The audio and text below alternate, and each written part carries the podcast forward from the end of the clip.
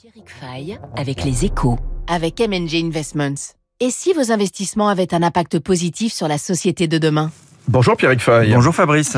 Les pays occidentaux ont annoncé hier soir un durcissement dans les sanctions contre la Russie, blocage des opérations de la Banque centrale russe et sur la plateforme SWIFT, ça avance, les discussions se poursuivent sur le nom des banques avisées. Ouais, les barrières sont tombées les unes après les autres. Après l'Italie et la Hongrie, un temps réticente, l'Allemagne a franchi aussi le pas en adhérant à l'idée d'une exclusion de nombreuses banques russes du réseau financier SWIFT. L'Europe est parvenue à faire front commun sur ce dossier sensible aux côtés euh, des États-Unis, du Canada, du Japon et du Royaume-Uni. C'est un geste fort de la part des pays occidentaux et qui n'est pas seulement symbolique. Certains présentent même l'exclusion de SWIFT comme une arme atomique financière. Alors, Pierrick, c'est quoi SWIFT exactement? Alors, SWIFT, ça signifie Société de télécommunication interbancaire mondiale. C'est un rouage essentiel de la finance. Quand on dit euh, télécom, on pense bien sûr au coup de téléphone, mais là, il s'agit en fait d'échanger chaque jour des millions d'informations financières via cette plateforme. Plus de 11 000 institutions de plus de 200 pays qui communiquent entre elles sur les modalités de paiement entre des entreprises, euh, qui achètent quoi et comment? Sans cette plateforme sécurisée et automatique, il devient plus compliqué de faire du commerce à l'international, d'envoyer des fonds ou d'en recevoir.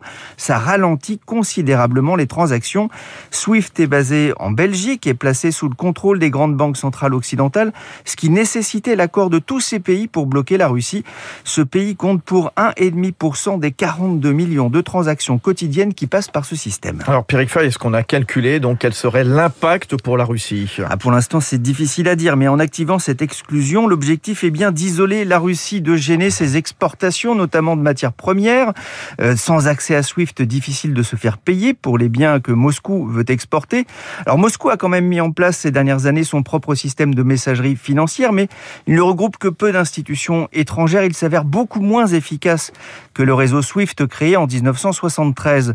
Selon des experts occidentaux, ces mesures pourraient quand même amputer le PIB russe de 7%. L'impact dépendra aussi de l'attitude de la Chine, qui est le principal partenaire commercial de la Russie. Mais l'impact ne serait pas d'ailleurs que pour Moscou. L'Europe passe aussi par ce biais pour acheter le gaz russe. Ça pourrait encore accentuer la flambée des prix de l'énergie. Ça dépendra du nom des banques qui seront euh, bloquées.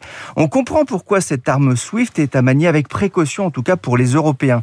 Mais les sanctions ne s'arrêtent pas là pour faire de Moscou un paria financier. Les Occidentaux ont aussi pris des mesures pour restreindre l'accès de la Banque centrale russe aux marchés financiers internationaux. L'idée, c'est de l'empêcher de vendre certains actifs pour soutenir le rouble ou pour financer l'effort de guerre de Poutine. Des annonces qui pourraient créer un début de panique parmi les clients des banques russes avec à la clé des retraits massifs de liquidités au guichet. Et on l'a déjà vu évidemment massivement. Pierrick Fay des échos, bonne journée, il est 8h.